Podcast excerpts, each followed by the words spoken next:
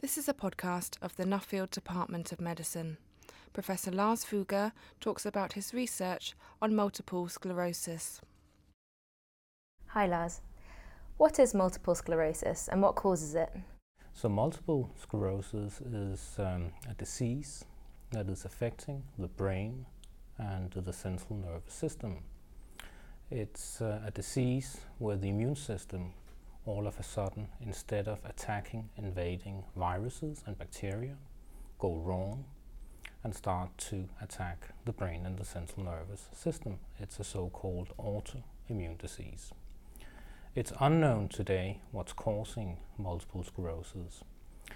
It's a combination of genetic factors, genes we're getting from our parents, and unknown uh, environmental factors. Can you give us examples of these environmental factors? It has been discussed for many, many years which factors in our environment that could cause or trigger MS.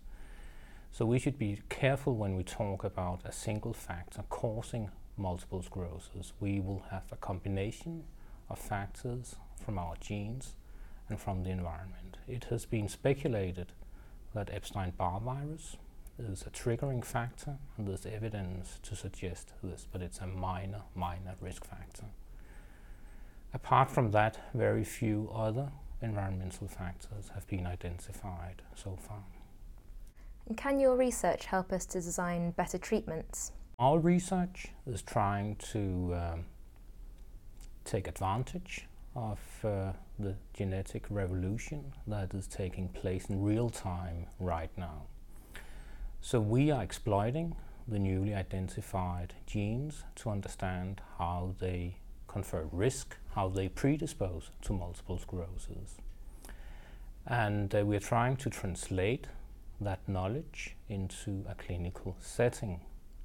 What are the most important lines of research that have developed over the past five to 10 years? So clearly 20 years ago, we had no therapy we could treat the MS patients with. Today, we have eight drugs that have been registered to treat patients with MS. This has all come out of various research programs. You can't pinpoint a single research program, but you can say that they have all been coming together to show how MS can be treated.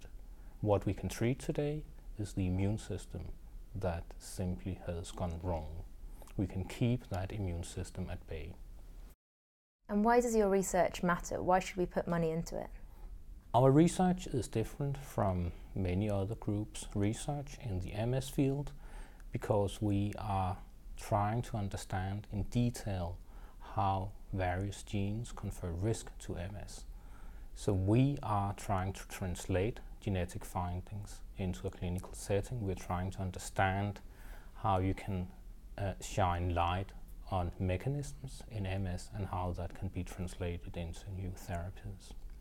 And how does your research fit into translational medicine within the department?